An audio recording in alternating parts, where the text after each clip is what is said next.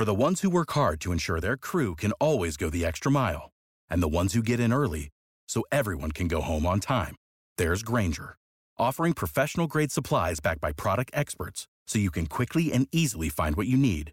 Plus, you can count on access to a committed team ready to go the extra mile for you.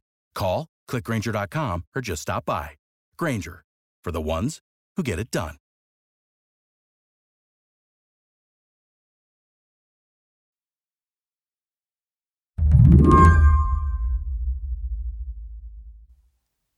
Time magazine's Vera Bergengruen says if you want to understand Robert F. Kennedy's bid for president, a good place to start is by searching his campaign hashtag.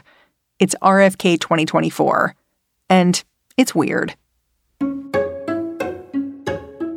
It truly is the most confusing hashtag on the internet. And I know that's a tall claim.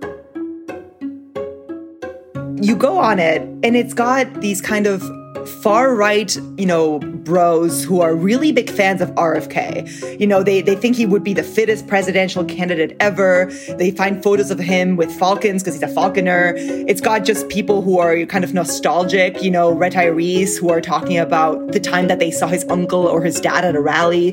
So it's it's got the strangest mix of people who seem to be liking different parts of him and confused by other parts of RFK Jr.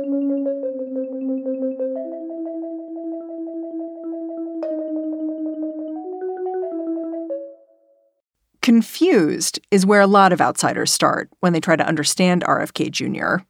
You might begin by knowing the basics that his uncle was President John F. Kennedy and his dad was the president's brother and right hand man. Then you might figure out RFK is an environmental activist and lawyer. And yes, he does train falcons. But pretty quickly, you'll get to the stranger stuff, like how Bobby Kennedy, as many people call him, has become a vaccine skeptic one of the most influential out there, actually. Vera got an up close glimpse at the candidate and his fan base a little more than a year ago. You know, I've covered online movements uh, for a very long time. I covered a lot of the anti vaccine movement during COVID. And I remember last year going to this rally here in Washington, D.C. at the Lincoln Memorial. It is an absolute honor to welcome Robert F. Kennedy Jr. to the stage. It was a defeat the mandates rally. The Proud Boys were there. It was all these very right wing people. And there was Robert, you know, Jr., Bobby Jr. on the steps, you know, comparing uh, vaccine mandates to the Holocaust. Comparing COVID restrictions to the Holocaust, it wasn't even the wildest thing Kennedy said that day. They're putting in 5G to harvest our data and control our behavior digital currency that will allow them to punish us from a distance and cut off our food supply. And at that time, I remember talking to a lot of people in the crowd who were huge fans of his. They said they were going to continue following what he would do next.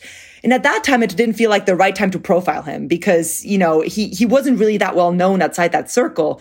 But once he decided to run for president, it seemed like a good time to not just look at, you know, him as a candidate, but really at why, why is this the moment for him? You know, why are so many people kind of jumping on board here?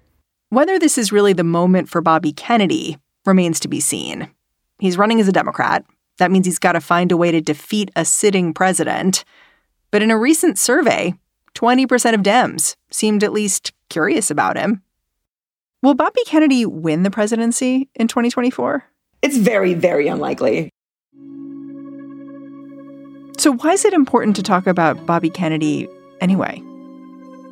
For the last 15 years, he's basically been ignored and deplatformed from a lot of these channels, from a lot of political events because of his conspiratorial views. But now he's bringing them into the mainstream by running for president. And the amount of people who are supporting this and, and want to clearly talk about this, it's not a small number. Today on the show, why RFK Jr. is not going away. He might be the most conspiratorial minded presidential candidate out there. He's also a Democrat. I'm Mary Harris. You're listening to What Next? Stick around.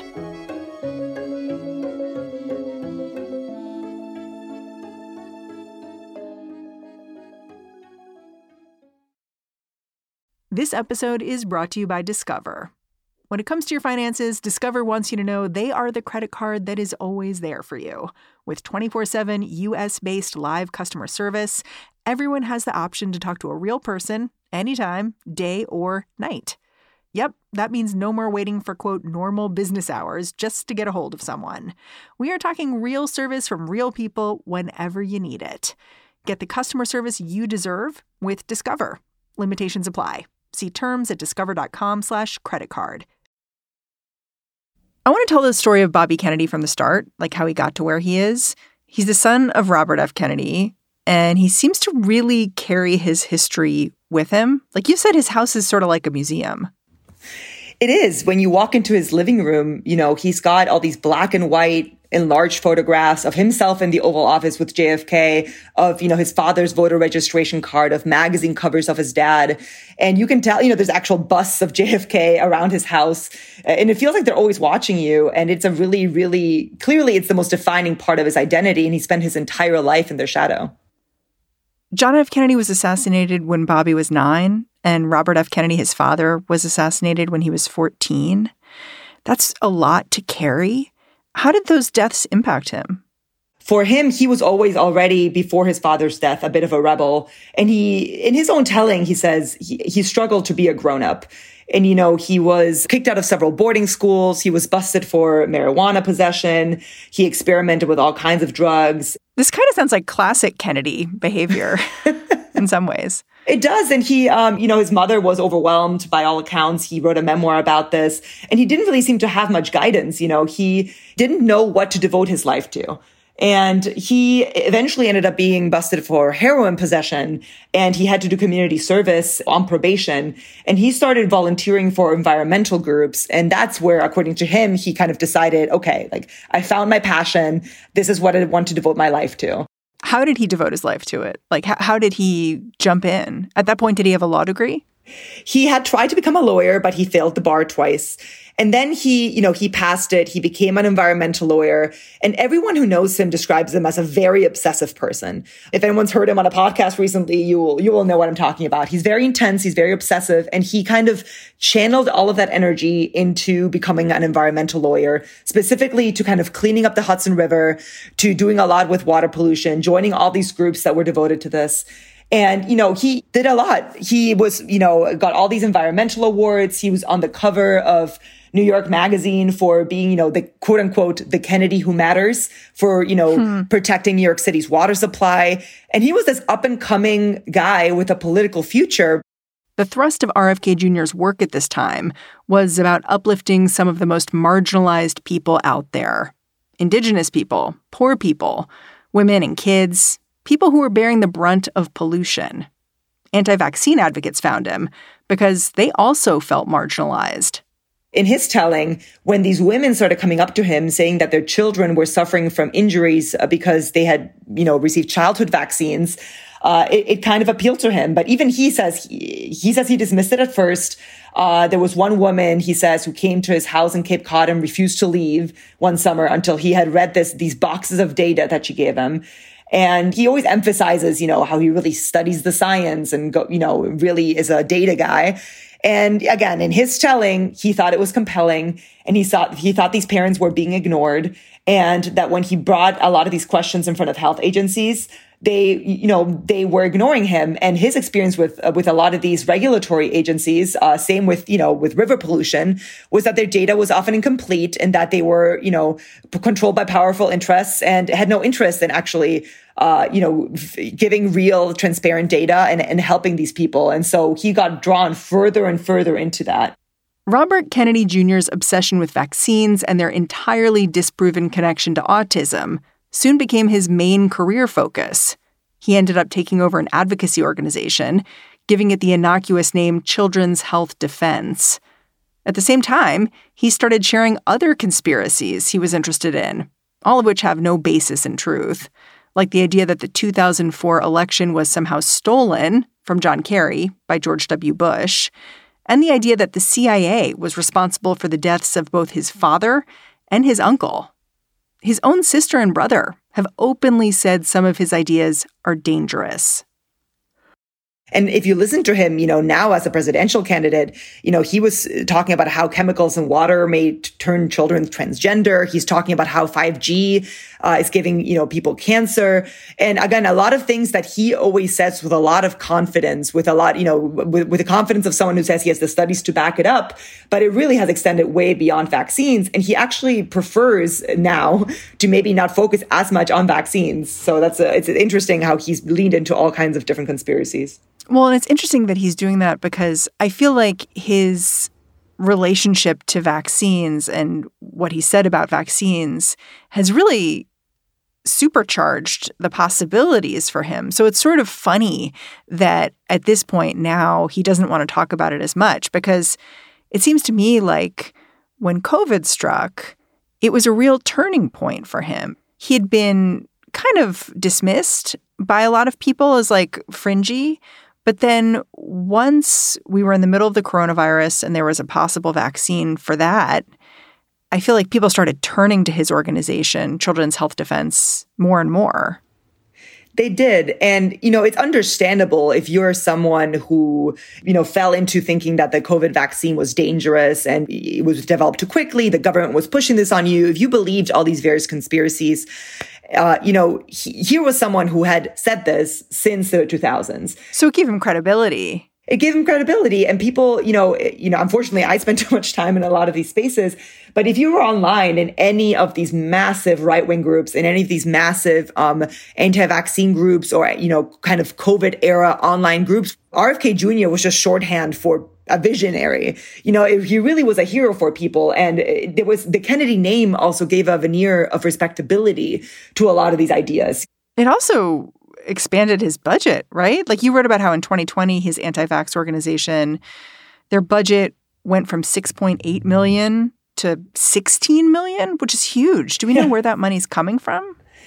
It was a lot of supporters. It was a lot of, um, it, it, did seem like a lot of it was just from normal people. I mean, so many people that I spoke with and followed when I was covering this during the pandemic were, were people who felt like the, you know, the media was lying to them. You know, the, the health agencies were lying to them. The government was trying to make them take something that was unsafe. And so for a lot of people, that's why he was such a trusted figure. At one point, Bobby Kennedy was banned from Instagram because of his anti vaccine beliefs. But recently, his account was reinstated because he became a candidate for president. And it just raised this question for me. Like, is part of the reason he's running to basically spread the gospel of what he thinks to be true? That is my sense. Uh, he's he disagrees with that. He says he thinks he can win, but when you see him you know, he is a man, you know, kind of unshackled. Like this is someone who likes nothing more than to have a platform, than to be able to talk to large audiences and just pontificate about all his different views. And he has not been able to do that for 15 years. And he says that. He says, I've been censored for 18 years. And he, he straight up told me this. He said, you know, running for president makes it more difficult for people to censor me. And so it does feel very much that uh, part of this is, you know, is, is a way to get his views out there. And, you know, he was right if that was a bet he was making. I mean, uh, so far it's really worked. He's been able to speak on pretty large platforms. And that's all he does all day is, you know, is, is go on three hour long podcasts to millions of people. He goes on rally to rally stages. He goes to small events. And suddenly, you know, I'm not saying everyone, because again, it's, it's important to remember this is a small group, but a lot of people with very big megaphones, uh, in Silicon Valley and Hollywood, you know, all these people who maybe had kind of closeted contrarian views themselves are now, you know, everyone wants to hear what he has to say. And he, he really does seem to be in this element. Silicon Valley might love what Bobby Kennedy's got to say, but traditional outlets, they will not give him the attention he wants. After the break, we talk about who will.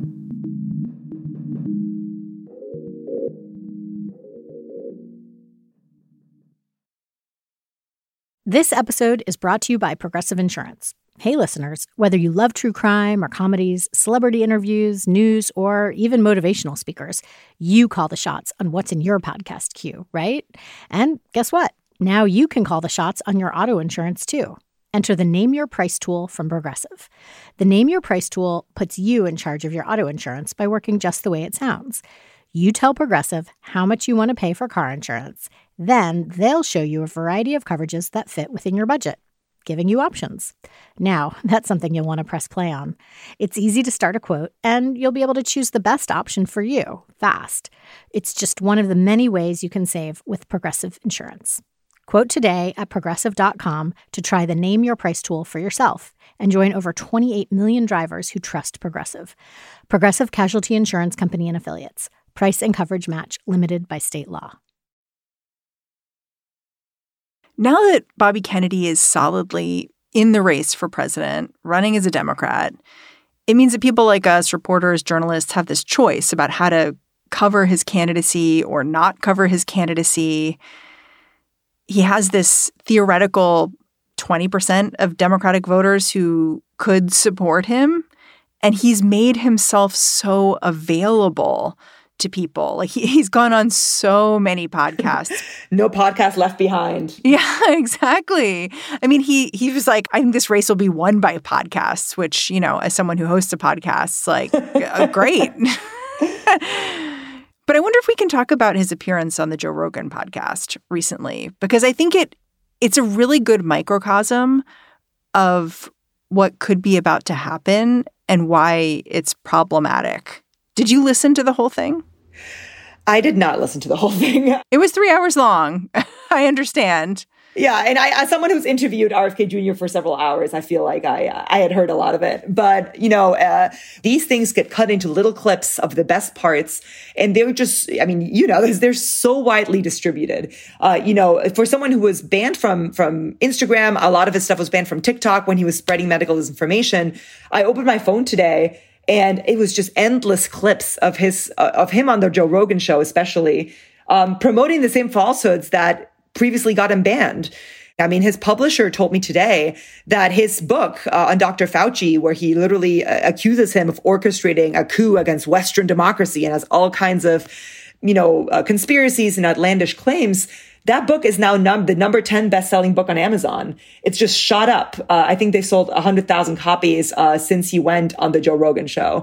So he's reaching people. He's reaching people. Just consider Elon Musk someone who engages with a lot of these views online and has one of the world's largest platforms and megaphones you know, he had RFK Jr. on his Twitter spaces, which is the same place that Ron DeSantis, who's, you know, one of the frontrunners for the Republican nomination, announced his candidacy. And this gives a kind of equivalency to these guys, right? I think the, the issue here is that some of the world's loudest people are trumpeting it. And then it's, it becomes a challenge not to cover it. And honestly, it's even better for them if it gets pulled down. This happened with an interview that RFK Jr. did with uh, Jordan Peterson, who's a also controversial conservative commentator. And some of his conspiracies about vaccines they were pulled down by YouTube because it violated their policies. And YouTube pulling it down gave it way more visibility than them being there the, on there in the first place. You know, all these outlets covered the fact that YouTube had taken it down. And then, you know, uh, he put, tweeted about it with a link with, with a, with a clip of this exchange, which when I checked this morning had been viewed, you know, almost 5 million times. And so the more alleged censorship kind of gets involved, I think also the more it, it, it kind of strengthens their point and uh, it makes people even more curious to see what, you know, they're saying. Have you spoken to a real RFK Jr. fan? Someone who like like tell me more about the people who are really motivated by his candidacy and want to see him win it's interesting. He really has a very strange coalition, and, and he sees it as as, as um, evidence that he is appealing all across, you know, to all sides of the political spectrum. You know, I was speaking yesterday to um, you know, someone who, a young entrepreneur, he's in his 30s, he has a kind of social media company. And he was telling me that, you know, he went to a Bitcoin conference. Uh, he met RFK Jr. at a Bitcoin conference. He loves what he has to say about cryptocurrency, about censorship. And he's kind of getting all of his friends, you know, riled up. He told me he'd never voted in a presidential election.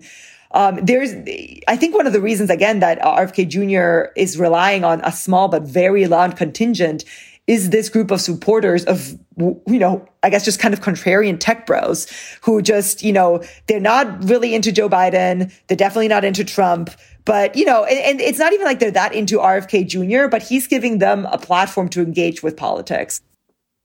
When you spoke to him, did Bobby Kennedy indicate any actual policies he'd like to see materialize? Because it does seem, talking to you, that his campaign is a lot of vibes right now. Definitely a lot of vibes. Um, I did try to press him on that, um, especially when he speaks so much about, you know, returning trust to government and like these big ideas. And so I kind of tried to press him on it. And I asked him, you know, how would you do that? And he told me with, with pure confidence that would be very easy. Uh, he said he would basically just, you know, uh, remove the heads of all these different agencies in the U.S. government and replace them with people who he knows to be good people. Hmm. And a lot of these included his buddies from his previous activism work. Um, you know, he said he, the, whether it's EPA, the FDA, the CDC, CIA. I kind of gave him a couple of these three letter agencies and he'd say, you know, I, I sued them. So I'm very familiar with them. I think there's some good people that work there and I'll just put these other people in. Um, but so much of this is about how he would root out what he considers corruption at the top. So it, it definitely seems like a bit of a vibes only approach. Yeah. I mean, you could argue Trump was a pretty vibes first candidate, and yeah. um, it worked out for him. And he he cites Trump. Uh, you know, he says the way that Trump used Twitter in 2016, that's how I'm using podcasts. Uh, he clearly like is, is sees himself as as kind of this insurgent candidate in a similar vein. Yeah. I have one more question that I couldn't shake as I was reading your reporting. I wondered if we would have an RFK Jr. candidacy for president without COVID. Like, I wonder if without COVID, he wouldn't be in a position to be running the campaign he is right now. I think that's definitely true. There is no RFK Jr. presidential run without the pandemic. He himself says that. He says that COVID convinced him to run. And COVID is what made his views palatable to a much larger view of the American population. And this isn't just on vaccines. It's this dark, distrustful view of government, a government that is trying to get you, that is poisoning you, that is lying to you. And it's difficult to kind of imagine this getting this much oxygen in 2018 in 2019 you know it, he clearly didn't break out of that for 18 years. So it was really covid that gave it gave it this boost. And you know eh, when you listen to what he talks about you know 40 50% of what he talks about is the pandemic. So I, I this definitely is why we have his current presidential run.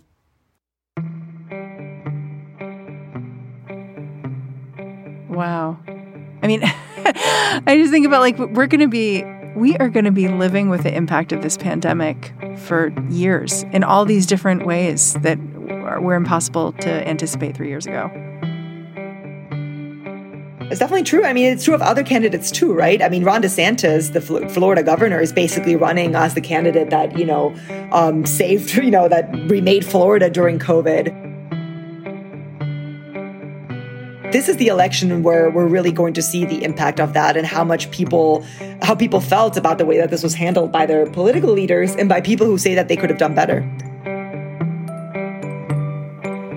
Vera, I'm super grateful for your time and your reporting. Thanks for coming on the show. Thanks so much. Vera Bergengruen is an investigative correspondent for Time magazine. And that's the show. I say it all the time, but if you're a fan of what we're doing here, What Next?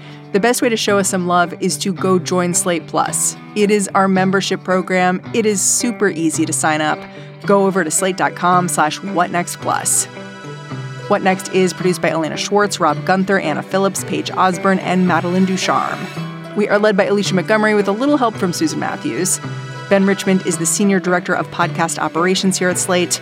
And I'm Mary Harris. You can go track me down on Twitter, say hello. I'm at Mary's desk. Thanks for listening. Catch you next time.